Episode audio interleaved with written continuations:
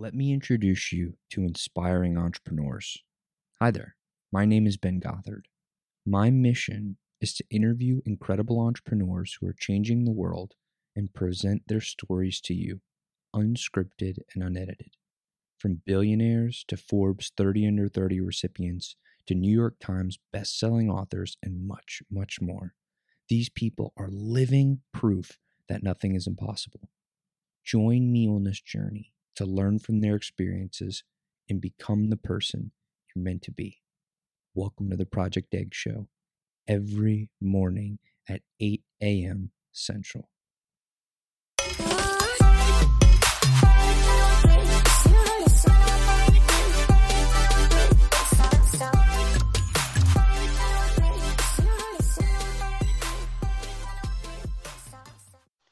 Eight, seven, six, five, four, three, two, one.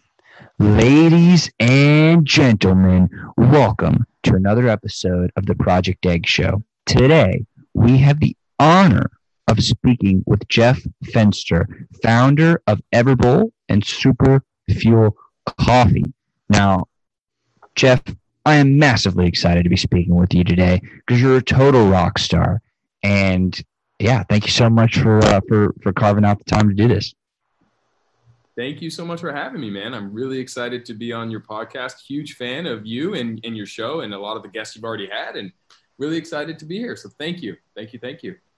Awesome. Awesome. So let's jump right in. What is your story? Great question. Uh, no, you ask all your guests that, and it was uh, it was interesting because I was trying to make sure I give you the concise answer. But my, my story is one that has been more of a bit of a yo-yo. Um, had a lot of interest as a kid, uh, went to college, went to law school to be a sports agent, but then never actually did that career, even though I graduated, um, and kind of got thrown into my career path, which is serial entrepreneurship based on an ego. Um, yeah, I had a I had one job out of law school working at A D P, the payroll company, and had a lot of success there and was supposed to get a big bonus. And my boss said I had to wait until the end of the fiscal year, which was about six months. It was in July, and this was January of that calendar year. And my ego said, no way. As the uh, top sales rep, how would they, how could they not give me my bonus? So I threatened to quit. Uh, as a twenty-four-year-old kid, I threatened to quit if they didn't give me my bonus, and they called me out.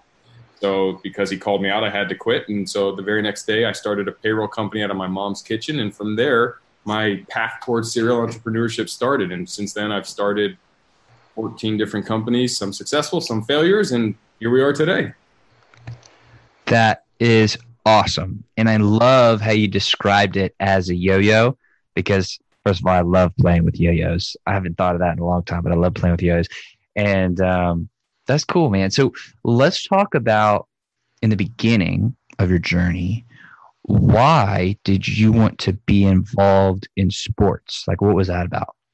So growing up, I always played sports. Uh, it was my biggest passion. I love sports. I love the competition. I love just the sheer competitiveness of it. Um, there's a winner, there's a loser, there's rules, and it's me versus you or my team versus your team, the camaraderie, the preparation, just the whole thing. Um, it's kind of a good analogy to business, which is, you know, now that we're adult, I'm an adult and I'm in business. It's kind of a similar thing, but it's just more finite. It's a much shorter duration, and there's winners and losers. And I, you know, the competitiveness in me loves that aspect.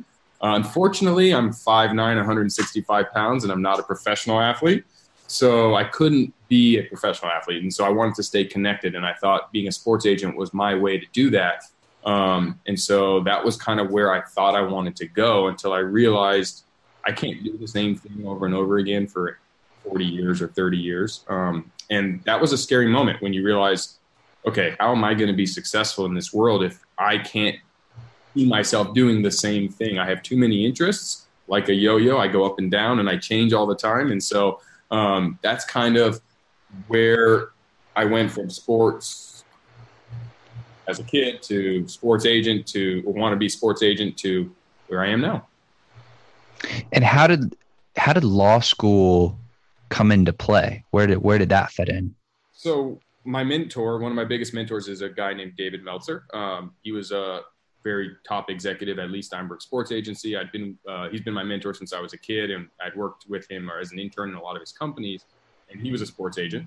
And he basically told me the best path towards your choice is either a law degree or something in the sports management side. And a law degree really kind of was a, a platform that you can do a lot of things from, whether you end up being a politician. A lot of C E Os have law degrees. You could be a lawyer, um, which, you know, I gave some thought to, but I, again, I didn't see myself doing it. And so a law degree or an M B A were kind of, it was going to be one or the other. Um, I always knew, and it was always stressed to me early, that get your education, have that as a fallback for whatever you want to do. And it really sets you apart to give your future and op- uh, your future self the opportunities you're looking for. And um, I tried business, uh, business degree while I was an undergrad, and I couldn't get through accounting. So I had to get out of business as a, as my major and switched majors. And so law was kind of the next path. It was like, okay, you know what, I could, I can go get a law degree, and that will be what I'll use. And since a lot of sports agents have a law degree, it made a lot of sense. And so um, I jumped into it early. Has that stuff helped you in, in your in your journey? Absolutely. Uh, not in the ways I thought it would. Um, I thought, okay, yeah, I'll have a law degree, so I'll be my own, you know, I'll do my own contracts. I'll have all this legal education and knowledge, and I'll be unstoppable. Um, mm-hmm. not, not entirely true. Really what, what law school taught me was an, an analytical approach to problem solving, and understanding that there's not always a right or wrong answer, which is what you learn in law school. It's really how you attack the problem and kind of craft your argument or your perspective, and both sides could be wrong or both sides could be right. It doesn't matter, but it's your approach, and it's looking at it more abstractly and saying, how can you use past precedent to apply to future problems? How do you take what's out there and confine your your situation or, or the problem in front of you? How do you tailor it based on, on a lot of unknowns? And so I think um, law school was great from that aspect, and then also from the competitive competitiveness side of it. Being that the law schools I went to, and I went to two, I started at Saint Thomas Law School in Miami and then transferred to Thomas Jefferson um, after my first year. um, it's it's all done on a curve. So if it's a multiple choice exam and there's one hundred of us in the class and ninety-nine of us get ninety-five or better, ninety-four is going to be an F, right?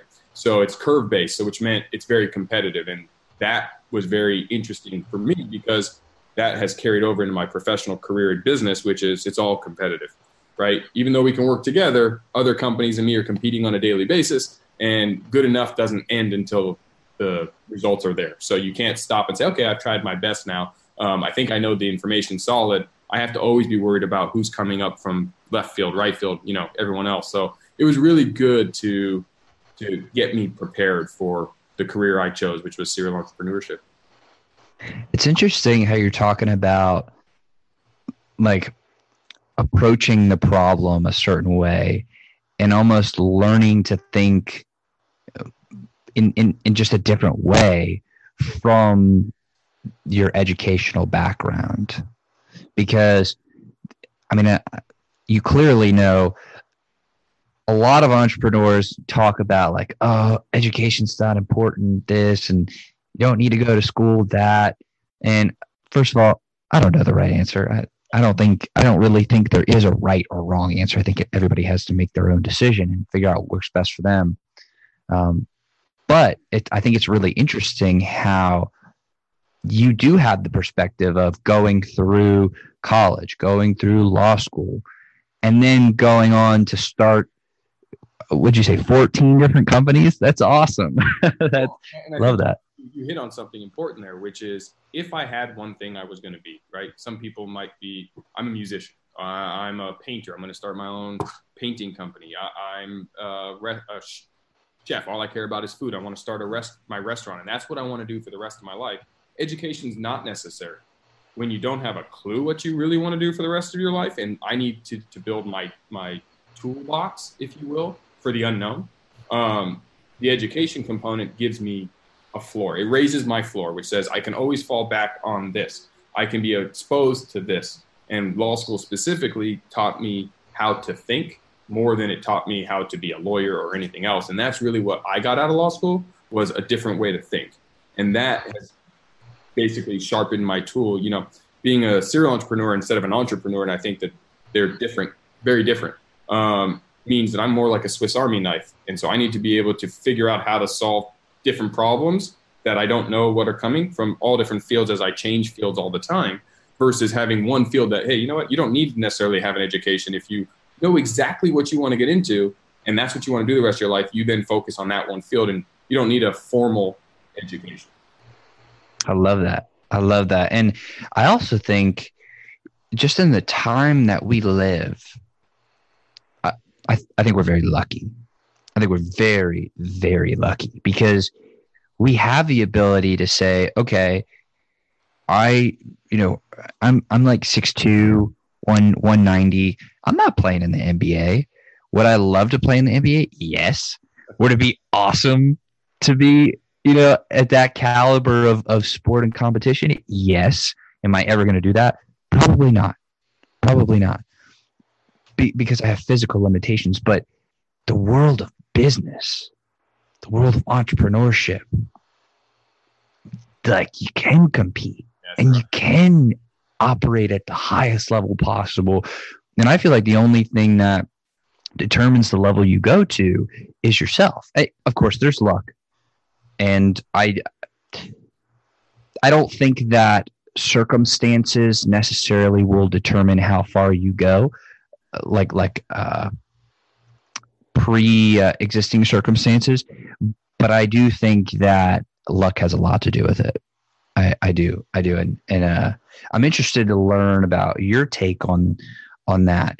Like, do you think anybody can be an entrepreneur? Do you think anybody can go to the top? Like, do you think there are things that hold us back? Like, what do you think about these kinds of things?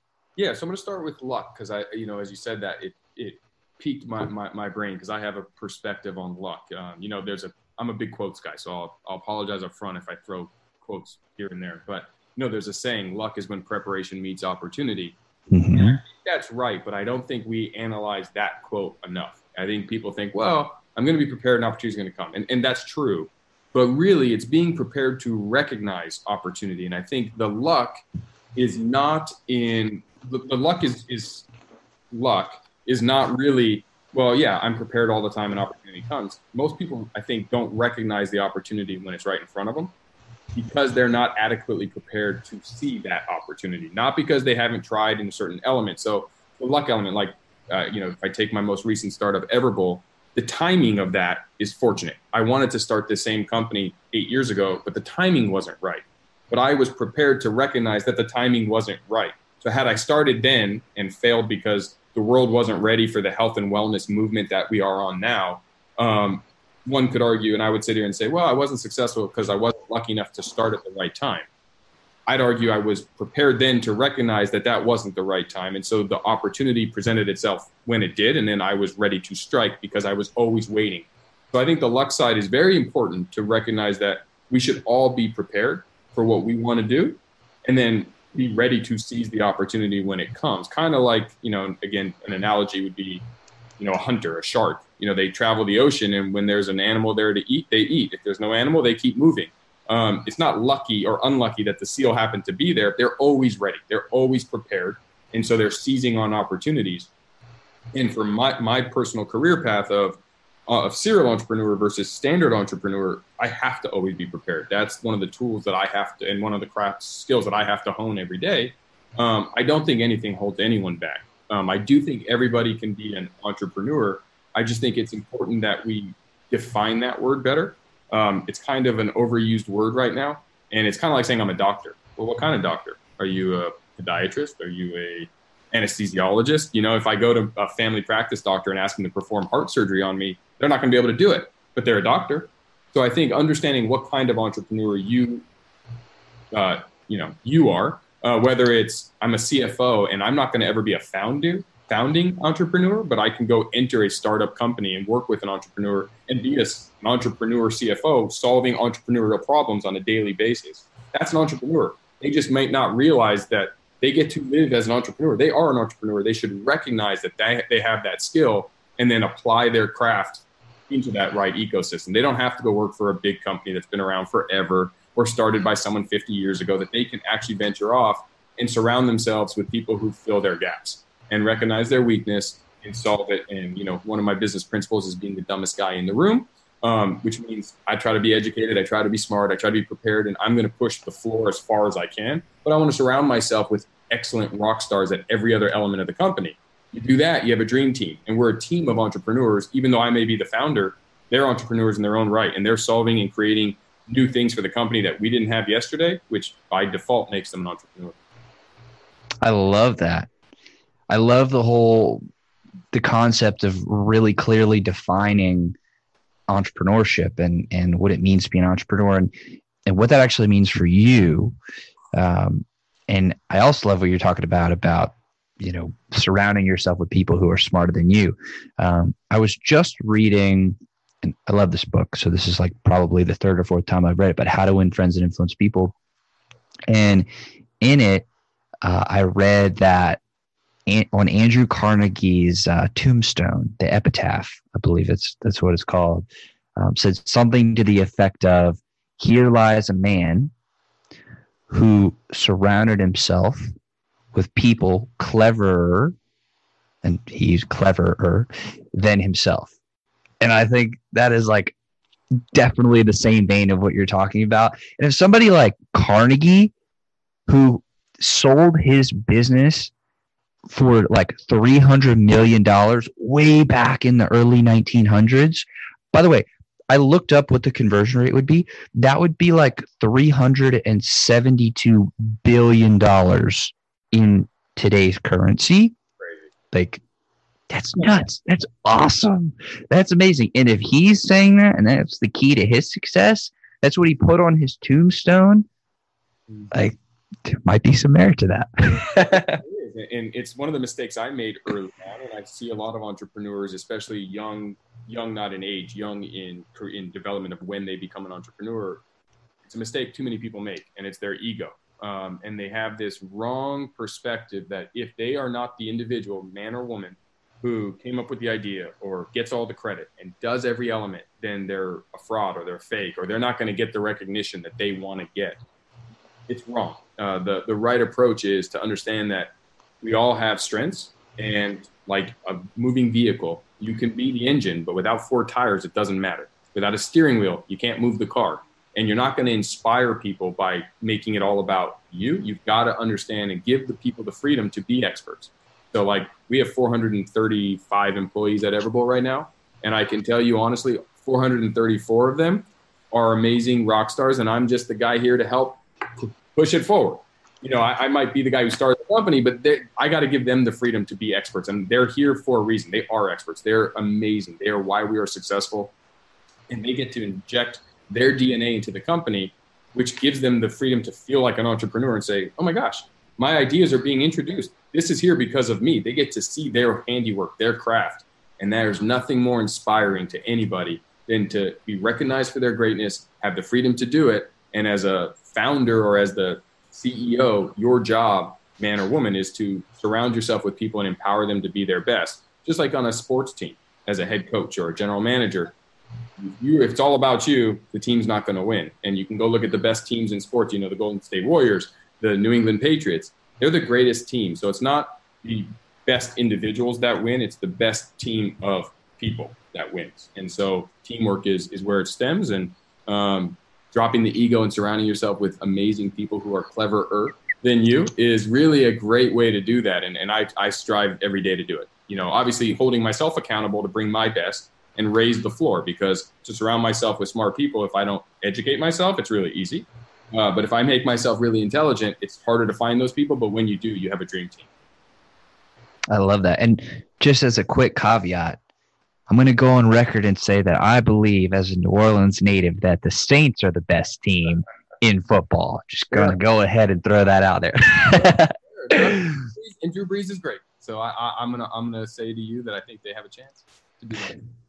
Absolutely. But, but I, but I totally agree um, with, with what you're saying. And I love the fact that you brought up at the end, it's easy to find people who are better than you, smarter than you, if you don't educate yourself and if you don't develop yourself.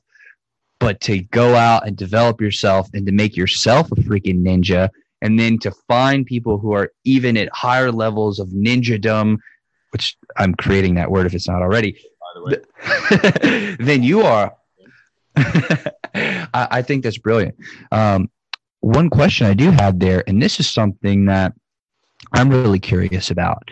Um, when you are at that level of constantly bettering yourself and constantly learning and educating yourself, uh, and, and, you know, for yourself, I mean, you're like, you have insane credentials also, like insanely good credentials also. How do you inspire people who are better, smarter, higher levels of ninjadom than you?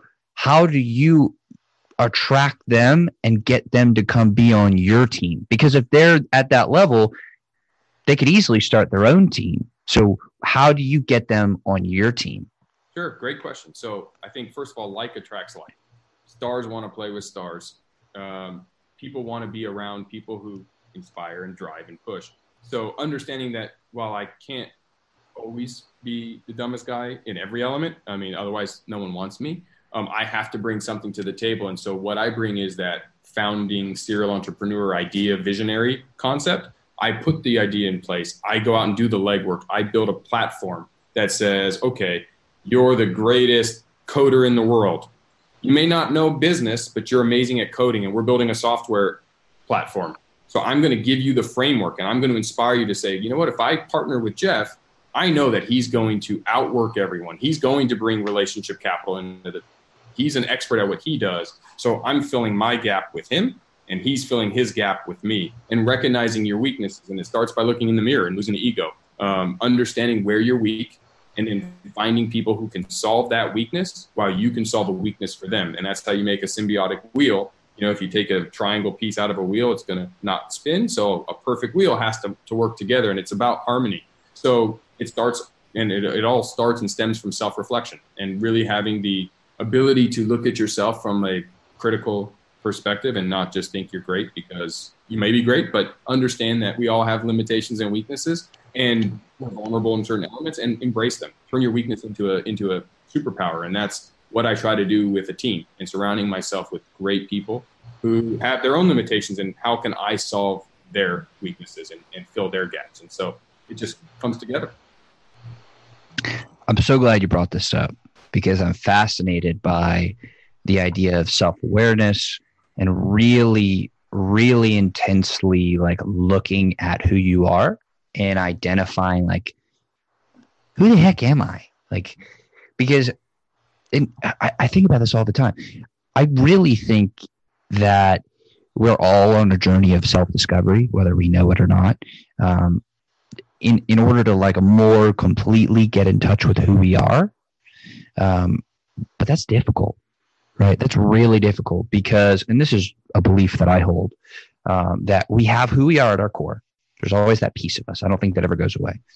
Uh, but then there's there are all these external influences that either we've learned or we've picked up, or somehow they they become a part of us and we internalize them. So we have these two different things going on, and then and then there's this middle ground where they kind of mesh. And then we're dynamic creatures, so we're constantly moving forward. So it's like even more is being added on top of that, right? So we have a lot of layers.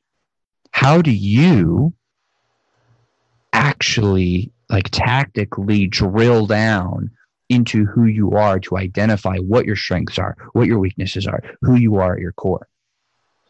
Well, I think it's like eating an elephant, right? It's one bite at a time. I mean, you start like any new project. If you haven't been a runner before and you go run, you can't go run a marathon. So how do you get there? And I've always liked to start at the end and work backwards. Um, I don't necessarily, a lot of people are frozen because they don't know how to start. So they don't know the first steps. They do nothing. We'll start at the end. Where do you want to be? And where do I want to be? I want to be the best. I always wanted to be the best at whatever I do. Um, and how do I get there? Well, it starts with, okay, I got to improve myself. So what are my weaknesses and what has caused me to fail in my life so many times in different elements, whether it's relationships, business, personal development, learning a new language, whatever it is, it doesn't matter. Um, what has caused me to do that? And so losing the ego is the first step. With an ego blocking you and you think you're the greatest at everything you do and you have no weaknesses, it's very hard to self-reflect. And I was there. Um, you know, I, I went through that myself in my earlier age. And then through mentorship and having a good support group of people who will call you out on your on your, on your B S and, and different pieces is helpful. But then having the recon and recognizing that we are all, all on our own self-development journey. We are, we, whether you're at the end, the beginning, or the middle, it doesn't matter. I mean, we're constantly all evolving and changing as people. Society is changing. And so when you let go of this feeling that it has to be, you have to be there today, and you embrace the journey and you say, this is my life. This is going to be my journey. I'm going to get better. I'm going to make mistakes.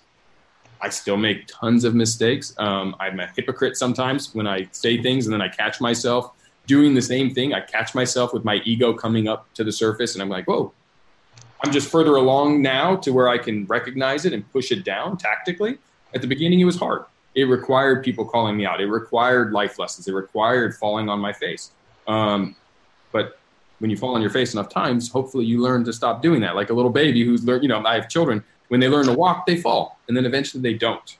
And that, we can learn everything we need to know about life from kids, because society hasn't ingrained in them all of the bad things that have changed uh, adults. You know, they're going through their own development. They're going from literally being needing everything done for them to where they can now feed themselves, change themselves, bathe themselves, walk, crawl, grab food, do all these things. So if you can analyze it and you say, how can I apply that same lesson to myself now as an adult? It'll work. And it's tactically saying, today I'm going to get one percent better. So we have five core values at Everbowl. One of them is Kaizen, which is uh, a very meaningful thing. And you mentioned ninjadom, and it comes from Japan. And it's the idea of getting one percent better every day.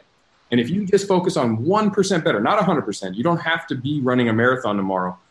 So if you're going from the couch to wanting to run a marathon, jog to the mailbox. Do that today. Tomorrow, jog to your next door neighbor's mailbox. If you do that every day, it won't be long until you're running a marathon. And so doing it systematically and slowly, and not holding yourself to an unfair standard, not judging yourself or being feeling down because you're not there yet. Recognizing that it does take, it's a constant daily grind of self-reflection, and that's how you'll improve. What are those other core values? So the first two are the most important to me. Uh, make friends and have fun. Those are the two foundational principles of our business and all my businesses. And I believe that that is the crux of what makes us, uh, us Everbowl, but us, all of the companies that, that I started and am part of. That's what makes us unique, is that we're all about making friends and having fun, embracing people and having a good, we're alive, we're, we're above ground. We're having a, you know, whatever you're doing, it's, it's positive, it's life. So have some fun. Um, the, the third one is be remarkable at everything you do. There's no reason to show up and, and not be remarkable. If you don't want to be remarkable, do something else. Find what inspires you and go get it. Um, the next one is act with integrity, because life's too short to, to be fake. What, why? There's no there's no point. Find those around you and, and act with integrity. And the last one is Kaizen. Get one percent better every day. And before you know it, the company or whatever your, go- your goals are, we're going to get there. And so those are our five at Everbowl. Um, but to what we were talking about, Kaizen is very important, because that's how you can see radical change in whatever you want. Um, and it'll keep you moving forward. You know, if you start looking at one percent better, it exponentially happens. And before you know it, you look back and you go, holy moly, look how far I, we, team, family, relationship have come. And I, I strive it as a parent. I strive it as a husband. I strive, I strive to get one percent better in business, um, personal development, at the gym, you name it. It's very small and it's easy, right? You can find one percent. one percent is doable for everybody. And it's something that should be embraced by, I think, by everybody. I one hundred percent agree with you. And I was actually thinking about that. Um, and I, I didn't phrase it exactly like you. I thought, oh, incremental, like incremental improvements, just like get a little bit better every single day. And I, I kind of had a, like, like an idea there um, that I would love to get your opinion on. I'd love to share this with you. It occurred to me that what stops most people when they're when they're trying to better themselves is probably, I mean, I'm sure there are a lot of factors, but the one I'm thinking about probably is they may start at one, you know, one percent. And the person that they're aspiring to be, and I think we all aspire to be somebody, whether we think about it consciously or not, but the person that we're like comparing ourselves to or aspiring to be, they're at like ninety percent, right? So even if we start at one percent and then in three weeks we're at four percent, right? That's an incremental improvement. That's good. This is progress, but we're still looking at the ninety percent. So regardless of whether we're at the one percent or the four percent, we're comparing ourselves to the, to the, to the ninety percent, whatever that top level is. And what I think the, the important distinction here is is that it's really hard for us to measure where we are. And it's really hard for us to take that, that snapshot of like, okay, where am I actually? And then in three weeks from now, okay, now where am I? What's the difference between those things? So I totally agree with you that it's like, okay, got to get one percent better every day. How do you actually measure that? Like, how do you, how do you know if you're making that one percent improvement? I think it depends. It's a great question, right? It's, it's a philosophical one more so than a tactical one, which is how do we look at our journey without getting lost in the forest for the trees, right? And it's, it's recognizing that what can I do and having a plan, um, you know, if you don't, the saying, a, a bad plan is better than no plan, right? If you're just floating aimlessly, you're not going anywhere. Strive for something. Um, aim small, miss small, right? It's those, all those fun little sayings that, that are all around that, which is if you don't, aren't operating on a plan. So if you're striving to be whoever we're striving to be, um, you know, let's use a basketball analogy, but if you look at LeBron James as the best player in the world and, and you're a kid and you're like, I want to be LeBron James. Well, set a goal for yourself, a, a meaningful, obtainable goal. And remember, while LeBron James might be light years further in his journey than a ten-year-old kid shooting hoops in, at, at, you know, in his backyard, and that kid says, I want to be the next LeBron James. Well, yeah, if tomorrow he, he tries to compare himself, it's going to be very discouraging. But if he says, okay, tomorrow I'm going to make ten free throws in a row. I'm going to not stop until I make ten free throws in a row. The next day, make eleven in a row. What you'll also realize is just embrace the fact that by the time you get to where LeBron is, he's going to be on the downside of his journey, and you're no longer going to strive to be him. The kid's going to strive to be you, or someone is striving to be you. And so holding yourself accountable with, you know, micro goals, you got to have a goal. Um, you got to have a plan. So that is how you can keep yourself to that goal, uh, that recogni- recognition or uh, recognizing that you are getting that one percent better. And I think that that will help drive you. And of course, we all go through those dark days. Some days you don't feel like you got one percent better. Some weeks you don't feel like you got better. You feel like you got worse because you got punched in the face for whatever reason. But that is a mistake too, because failure is one percent better. Learning that that's the wrong way to go. It's never a straight line. Nothing is a straight line. There's no elevator to success. Um, it's the stairs, you know? And if you think about a stair, it's step up, flat, step up, flat, step up, flat. So when you have these these growth to get up there, just know that learning, hey, I shouldn't go that way, that's one percent better because now you know not to go that way. It doesn't all have to be one percent positive. It's just one percent better. And so finding micro goals is an easy way that I've done it. Um, and I catch myself in the in that negative, uh-oh, you know, down on yourself, feeling the pressure like, oh, my gosh, I'm not where I want to be. Well, good. That's hunger. I mean, if you are where, you know, if you're complacent and you feel like you are where you're going, you're not getting better. Uh, there's no constant. There's always, especially in business, which is a great metaphor for what we're talking about. There's always an up and comer, right? Whether it's me starting a company or I'm now have a company and then it's you starting a company in the same industry and you're coming for me or I'm striving to beat the next person. It's always a competition, and life is competition because that's just the way it works. Um, and so it's setting micro goals. It's understanding that your journey is not going to be a straight line, and neither is theirs. Injuries happen in sports. Um, uh, un- unfortunate breaks happen in business. People screw you. Companies screw you. Companies go out of business. Banks, the recession, the economy, you know, things out of, you know, I bought a house in two thousand and, uh, two thousand five. I think the very next day, the housing cr- market crashed and my house was worthless. And, um, you know, it was a very bad day and I felt terrible. It was my very first house I bought, you know, and that could break a lot of people and then they would never buy another house. But it's just understanding that that's just part of the journey, and embracing failure is an easy way to turn a net, what would be a negative and derail you into a positive that will inspire you. I love that. I love that. And and I also love the idea of micro goals, because that way, if you give it, if you do give it some aspect of measurality, again, I think we're uh, making up lots of words today. um, but but then that is a really good way to track it. And then you can see, okay, maybe LeBron James can make four hundred seventy-two free throws in a row, but I have gone from being able to make ten in, in a row to now being able to make twenty in a row. That's a huge increase percentage-wise. I love that. I love that. And it's going to keep you going, right? It's going to, it's going to turn that day when you feel like giving up.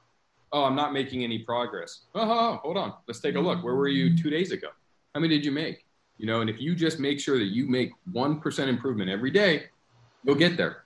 And improvement doesn't always mean, um, like the free throw example is a bad one for me to articulate this, but it doesn't always mean you made another free throw the next day. It very well might mean that you found out the shoes you were wearing don't work because there's now a hole in them. Um, so you get better gear and now you're better equipped, or that you pulled a muscle and you realize, oh my God, I didn't stretch. So now I'm going to stretch before I do that so I don't get this injury next time. And you start to learn how to be your best self on a daily basis, and you will continue to improve. And I guarantee anyone who's listening to this and is dealing with this and is unsure that what we're saying is accurate, um, if you look at anyone who you deem in your life, whatever field you're in, to be successful, they have dealt with the same trials and tribulations, but it's a relentless commitment in pursuit of your dreams on a daily basis, getting one percent better. That will get you there, whatever there is for you. You started fourteen companies. Let's talk about them. I want to know, I want to know like what happened to those companies, what's actually going on with them. And particularly, I want to know about how you maintained the the competitive spirit, the, like the, the motivation, the spirit to continue going on from venture to venture?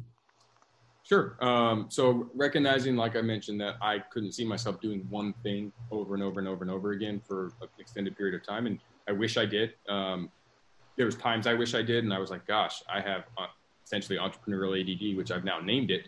Uh, but at the time, you don't know what it's called, right? You just have this like, why can everyone else find one thing that they're so passionate about? But I'm passionate about so many things. How can I turn that into something successful for myself?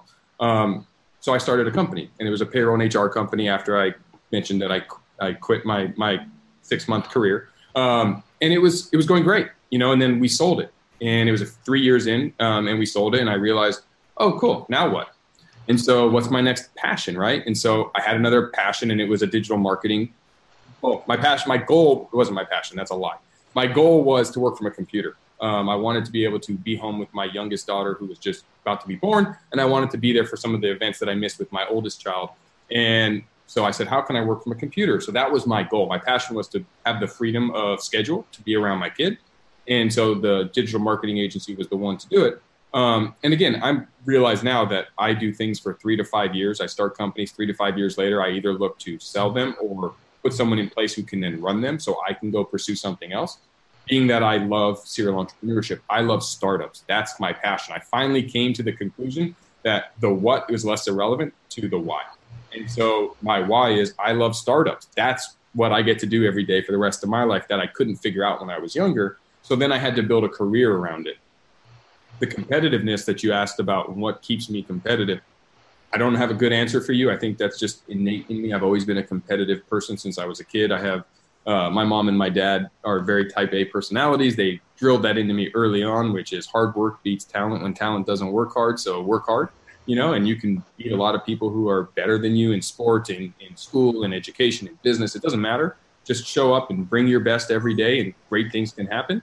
So knowing those skills, I just applied them to business, um, you know, and understand that failure is is one percent better too. It, it's not just positive one percent. It's one percent better, learning that fail fast. So I start companies. Um, not all of them have been successful. Some of them have been colossal failures. Um, and I've learned from them. I, I promise you, I, I you learn more from a failure than you do from a win, um, because you don't analyze your wins like you do your failures.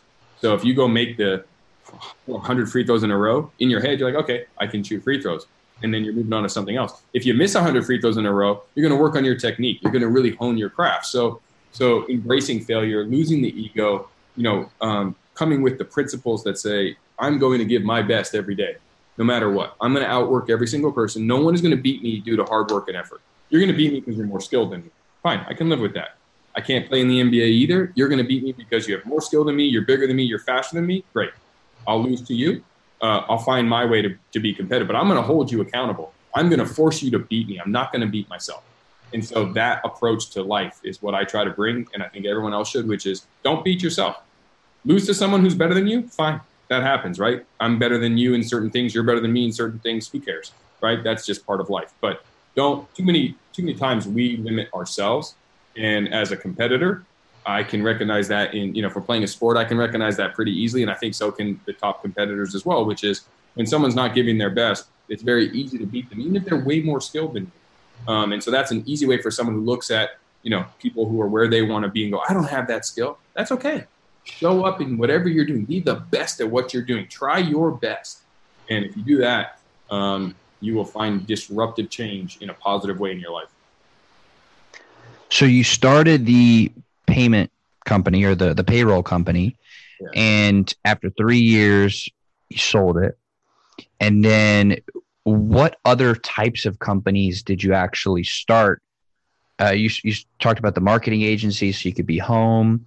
What other companies did you did you start along the way? I had a recruiting company uh, where we, which I kind of, so loving startups, obviously as a payroll and H R company, we worked with a lot of different companies. We were a service provider to businesses, and what a lot of them needed was employees. So we started a recruiting company where we basically sourced talent and was able to provide it. Um, and then having done that, we raised capital. And so a lot of my friends and people that I was associated with were interested in raising capital. So I started a company called J Capital where I could connect startups to, to money. And then I fell in love and kind of, again, I was evolving in my career and better learning who I was. Um, I realized, hey, you know what? I love startups. So I had this idea for a company called We Create. This is before WeWorks and they stole my name. Um, but We Create was the idea that we create companies. And so how could I empower people who are paralyzed to in their life right now to want to start their company because they don't have all the pieces, they don't have all the tools, and recognizing that I'm not a specialty tool, I'm more like a Swiss Army knife. I'm good at lots of things. I might not be the best at any one thing, but it means that everyone can use a Swiss Army knife. So how could I embrace and uh, embed myself with other people who want to have these great ideas and help them achieve their goals, or we achieve goals together. So we create companies together. Um, and then my real passion in life is health and wellness. I, I, that's my, besides my family um, and industry, you know, in that I love health and wellness. I'm afraid of disease. I think it's easier to prevent illness than cure illness. And I look at the excuses we're making and why in society we're killing ourselves with lifestyle habits. Um, so as you see on the top back of my hat here, it says unevolve. Um, it's also on the front of every employee's t-shirt. It's a word I created and defined, which is to move and eat the way we were meant to, to unevolve. Uh, we're over-evolved in society. Technology has become so integrated into every aspect of life, and it's so powerful in business. It's powerful in uh, so many elements, but it's bad for health. We don't move our bodies anymore, and we don't eat stuff that's been around forever. We eat laboratory-created food. So unevolve is to move and eat the way we were meant to, and how can I push that lifestyle forward? How can I make that more readily available to everybody? So being a team sports guy, it's on the front of every employee's T-shirt in our store. Everbowl's on the back because we're a player on Team Unevolve. We align ourselves with even competitors who are about unevolve and are about being your best self, moving your body, living actively, and eating stuff that's been around forever, Everbowl. And that's how the name Everbowl came to be. So inside of Everbowl, I looked at, okay, I'm going to get into the restaurant space. I don't know anything about restaurants. I'm not a chef. I never wanted to own restaurants. I wanted to get in the entertainment business. So with the preface of making friends and having fun, how can we humanize and disrupt the restaurant industry? So when I start a company, I like to come in with fresh eyes and disruption, meaning I don't want any experience or need any experience to start a company in that field because I'm not bound by uh, whatever that industry's been doing. I can come in with fresh eyes, take my own business acumen, my own life perspective, my own approach, and see what happens and then disrupt it. And if it fails, I'm going to fail fast and do something else. And if it's successful, it'll hopefully be meaningfully successful. And so with Everbowl, that's what we did. Um, came in with the idea of how can I solve the reasons why people aren't eating healthy, and narrowed it down to four main excuses. And I used my legal background and analytical thinking to justify these four excuses. And basically there's four main reasons why people don't make healthy eating choices. And if you go out today for lunch and you eat something unhealthy for you, it's because of one of these four. And they are A, it costs too much to eat healthy. B, it doesn't taste good. C, it doesn't fill you up. Or D, you can't get it. It's not accessible. You have an hour for lunch. You're going to a shopping center, there's fast food, that's what you're eating. So if I can solve those four reasons, those four excuses, you're going to eat healthy every time. And that's what Everbowl is meant to do. It's meant to pr- make superfoods and healthy eating affordable, delicious, filling, and accessible. And so we created a vertical integration. So always trying to get one percent better myself. And in the startup game, I looked at how can I vertically integrate multiple startups into one company rather than always be starting new companies that have nothing to do with each other. How can I vertically integrate four uh, companies into each other to push Everbowl and Unevolve forward? So I started a construction arm called WeBuild. Actually, actually, it's called WeBuild Stuff um, L L C, and basically we build Everbowls. Because one of the reasons why restaurants are very risky and are very hard to start is they cost too much money. So how can I reduce the cost of entry for us? And how can I open enough stores and make them accessible so I can open them everywhere? And I don't have, you know, I don't have um, Carnegie's three hundred forty-seven billion dollars. Um, so I need to be able to open them for more, much more cost effectively. So created our own fabrication and installation and manufacturing arm called WeBuild. So we, we build Everbowls, um, which allows me to reduce my barrier to entry into building them. And we can build them for a lot less and much faster. Um, additionally, importing superfoods is expensive. How can I make the cost cheaper for the consumer? Well, in order to do that, I need to go direct to the source. I have to cut out some of the middlemen. I have to reduce the barrier of entry for the co- on the cost side, and then pass the savings to the consumer. So we started Real Happy Foods, which is our import company where we import our superfoods from around the world. We work directly. I went down to Brazil, worked directly with the factories, and we bring in our own acai. We work with our factories in Nicaragua and Vietnam to bring in our pitaya. And now with that savings of, of and economies of scale, I can pass the savings back to the consumer and drive our costs down below our competitor. And now I get to also do another startup, which is fun for me. And it drives what my passion is back to what our bigger mission is, Everbowl, right? Um, and then the next part was uh, creating the ability for you to have access to superfoods that you may not have been eating before. It's hard to change lifestyle habits. So we've launched a C P G arm, a consumer packaged goods division of Everbowl, where we make new delivery systems of, of superfoods. And so we just launched Super Fuel Coffee, which is the world's first acai and superfood infused coffee line. And our unique selling proposition is simple. You drink coffee. A lot of people drink coffee every day. They don't always have access or eat superfoods. Why not drink superfoods with your coffee?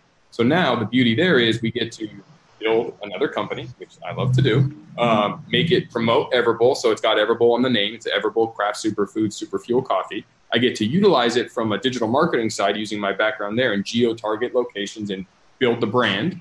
Conversely, also further the mission of making people more healthy, getting them to eat superfoods or drink superfoods and in turn be their best self and help them unevolve. So it's kind of all forming together. And again, I'm, I'm further in my career and I've been getting one percent better, and I'll be better tomorrow than I am today. But it's combining all of these startups now into one mission as opposed to the fragmented startup approach I used to do. And so that's kind of where I'm going, which is, hey, this is this is awesome, because now when I get the thirst for a new company, I get to do it inside of the framework of my existing company and further build that. And so that's kind of that's kind of what's going on with all the startups. Dude, you're like a superhero for entrepreneurs. Like, that's awesome. I love that superhero. Yeah, dude. Thank you. Like, you could be. I'm trying to think of what your superhero name would be. Be like Everman or Unevolve Man. Yeah, something awesome. Oh, that's cool. I, I, one day I need a cape. cape. Absolutely. I don't care what the Incredibles say. Good superheroes definitely have capes. But more importantly, honestly, it's not me, right? I might be the visionary guy who has the ideas, and, and that's where my strength is. That's my superpower. Uh, but I surround myself with superheroes.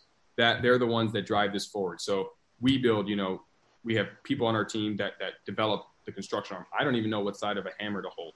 I'm really incompetent when it comes to, to that, but it doesn't matter. And that's the lesson, which is if you surround, going back to being the dumbest guy or girl in the room, if you approach it with no ego, you can embrace it. You're going to attract the talent to drive these things forward. You know, we have the best branding in the world. Eric Broussell, he's our chief branding officer, former uh, founder of Basic Agency. And he is the brilliance behind everything you see, from the branding and the and the look and design.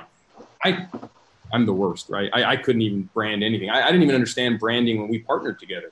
But what I do is I give him the freedom to be his amazing rock star self into the company. And as a result, the company grows. Eric Hansen, who is our chief operating officer, you know, he's the one, he's the mastermind behind WeBuild.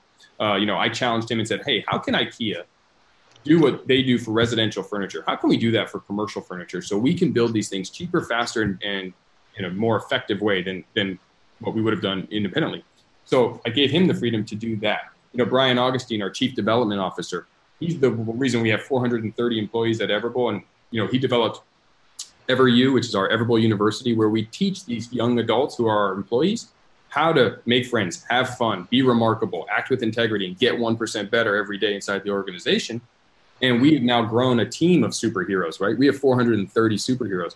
Our chief financial officer, Matt Delson, you know, he brings an whole new disruptive approach to accounting and finance that allows us to maximize how we spend money, how what our returns are, where we make these investments. He keeps me in line and says, okay, Jeff, I know we're going to go start this, but he allows me the freedom to know that, hey, we have a strong financial backing, and on and on. And I can keep naming people all day long, but it's really, a, like you said, the Incredibles. That's what we are. It's not me as a, I'm the guy talking to you and I'm the face because I'm the founder and the C E O. But really, the only reason I even have the opportunity today is because of the team of people we have. And that is the lesson, which is surround yourself with experts, because very few people in life can really be self-made.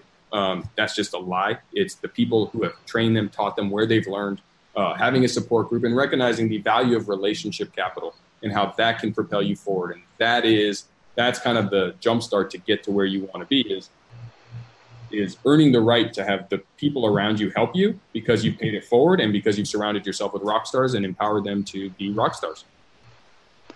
That's incredible. That really is.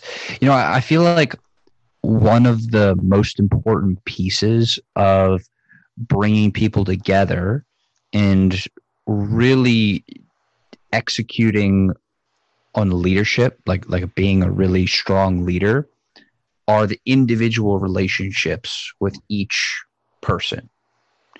Um, and, and, and I think one of the foundations of that relationship is connection, right? And I love that word, connection.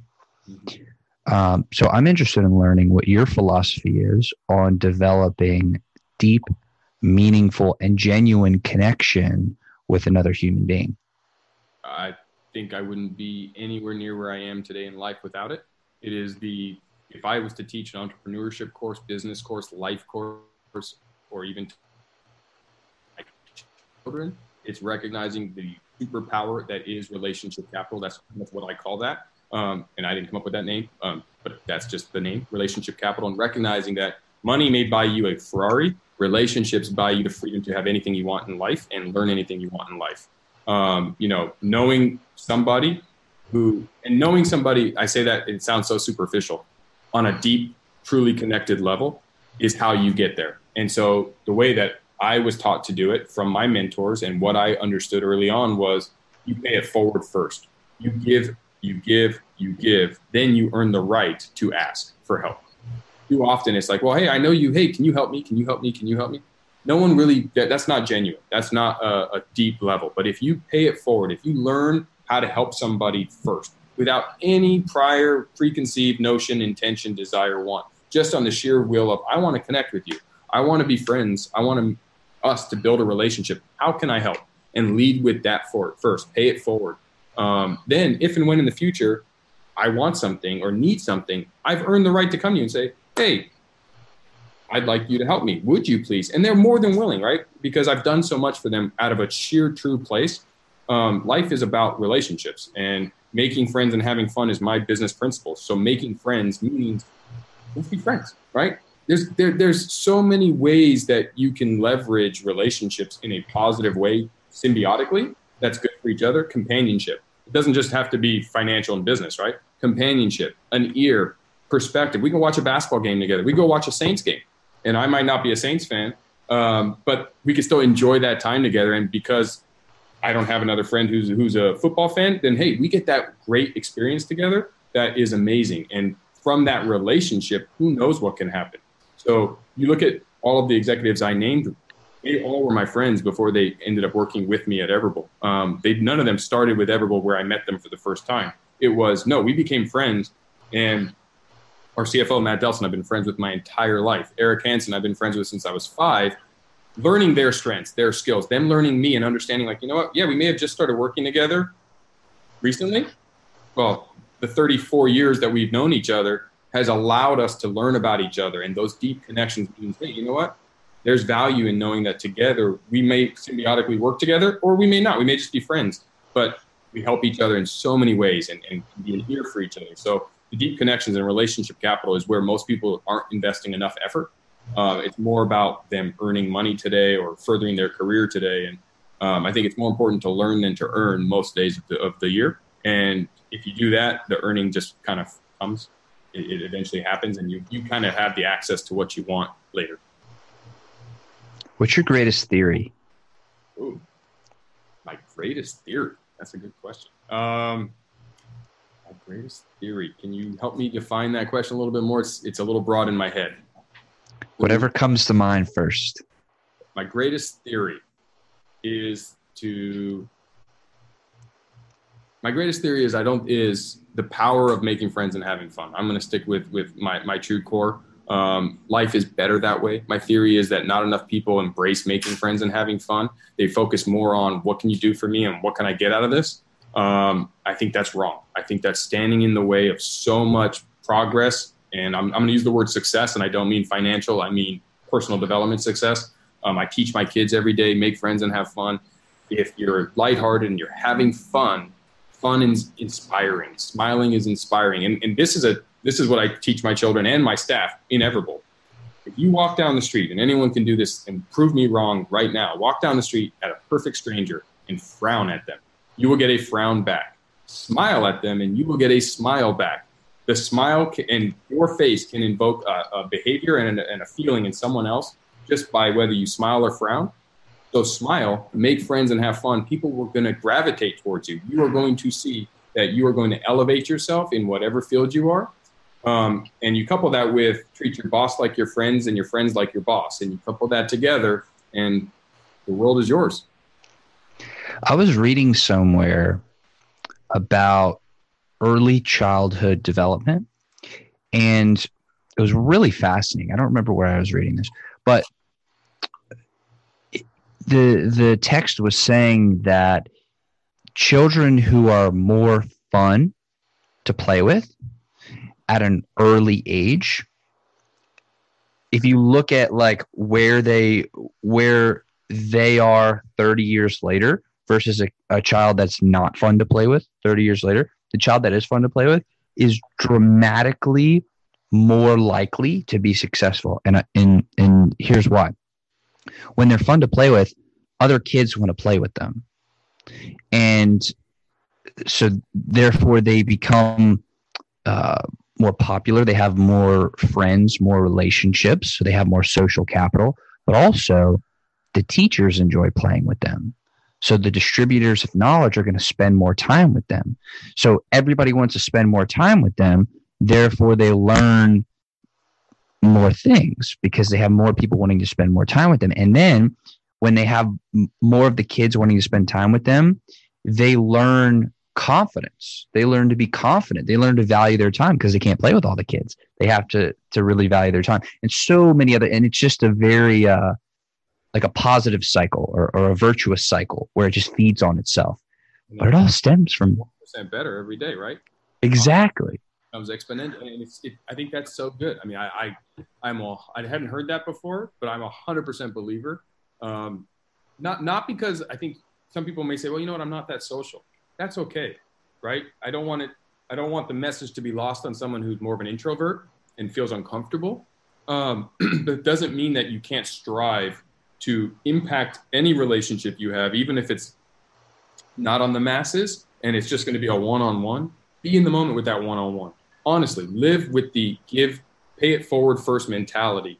Make friends, uh, make friends with as many people as you can, or one or two people if that's all you really want. But if you do that, as you just said, it's going to attract people to want to be around you. No one wants to be around someone who's in a bad mood all the time, right? We all know that person or those people, and it's just, it, they're a detractor.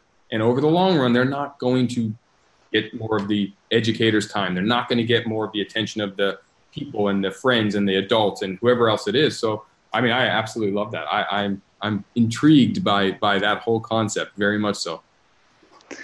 So I want to thank you, Jeff, very, very much for uh, coming on the interview today and, um, you know, being willing to, uh, to talk about all these things and to, and to go to those places. I feel like it's tremendously valuable um, information that that you were gracious enough to share. So I wanted to say thank you very much. Well, thank you. And thank you for this opportunity. As, as I said at the beginning, I'm a big fan of yours and what you're doing. And, um, you know, I, I look up to people like yourself who are investing their energy and effort into putting a platform out there to help others and, and give the voice to so much different perspective that a lot of individuals who are driving in their car and listening or watching online and are trying to find ways to better themselves and are taking that first step that says, how can I get better in whatever it is? Um, prior to podcasting and prior to this, it was very hard to maybe have access to these people and information. And um, I'm a, I have a thirst for knowledge myself, and I, I'm a big follower of yours, and I've watched all of your shows and will continue to do so. So it's an honor and privilege to be here today. So thank you. Well, thank you. Thank you. I have two more questions for you, then we'll wrap it on up. First is, is there anything about yourself that you feel is an important part of who you are that we did not talk about today? In other words, what did I miss? Um, I think just focusing on being relentless. Uh, I think we briefly talked about it, about hard work beats talent when talent doesn't work hard, but ultimately understanding that if you work your tail off, don't, don't lose because of effort. You know, that's the biggest thing. That's the biggest lesson I ever want to share with anyone that has made me any type of success I've ever had is just that hard, hard work and hard effort. Um, and then number two, just I truly do want to pay it forward myself. I'm not, I don't have a podcast, and I don't have any intentions currently to have one, but um, I do try to give back as much as I can and make myself available and am accessible. If anyone does ever have questions or I can be of service, I want to be. Um, I truly have a philanthropic side, and I don't feel like I do enough on that side that uh, yet. So please, you know, reach out to me online on social media at Fenster Jeff or LinkedIn, Facebook. Um, please follow the journey of Everbowl, because we are promoting something positive. Even if you go to our competitor, I support you. Um, I want you to go to the competitor. I want you to unevolve. I want you to focus on being your best self, eat healthy, move actively, be your best self, prevent illness, um, and help change the world together, because I think everyone has a place in this world, and uh, we, we owe it, we owe it to each other to, to continue to build each other up and raise the floor. Absolutely. Absolutely. I love that. Is there... Or, or not is there, but but what question should I be asking you? Like specifically me asking specifically you. What question should I be asking you that I wouldn't think to ask? Ooh. First of all, you ask very, very good questions that make me have to pause and think for a second. Um, I, I would say, what is the biggest negative to entrepreneurship? You know, I think it sounds all peachy, and it's like, you know, you see professional athletes, everyone wants to be a professional athlete, but they don't necessarily understand the negatives. Um, you know, and, and it's not a negative necessarily, but one of the biggest challenges of being an entrepreneur of any kind, um, it's lonely. And I don't get asked that question enough, and I, I don't get to express that to people who all th- who who look at, you know, they look at it and it's like, yeah, of course I'm smiling and having fun and I'm doing this. But there's challenges every day in my life too. And, and the biggest one is it's lonely, because you're by yourself. Um, you don't have a lot of peers that you can talk around the water cooler about the challenges you're facing in the organization. Uh, a lot of people depend on the decisions you're making, and there's a lot of pressure and stress that come with that. And having the, and recognizing that it might be lonely, but to, again, the way I would solve that one, if you do venture off on your own and you go down that path, um, make sure that you do have mentors, both swinging up and down, people that you can talk about the challenges that you're dealing with, the issues that are, are you're facing, and, and decisions that you have to make, and have someone that you can bounce this off of. So it's not just a lonely individual road. Um, so I think that that's a question for entrepreneurs about the loneliness of it, and what they've done to overcome it is important for the audience who are considering jump, making that jump to, to fully understand and get prepared and be ready to, to tackle. Well, again, thank you, Jeff, so, so much for, uh, for, for sharing this time with me. It's truly been an honor and, and a pleasure. I, I really can't thank you enough. So thank you. Thank you. And thank you so much. And to everybody who's watching, listening, I want to thank y'all very, very much. Um, your time is very valuable as well. And I'm very grateful that you would choose to share it with us today. So thank you. Thank you. Y'all rock. I love you. You know I do. And I will uh, see you on the next episode.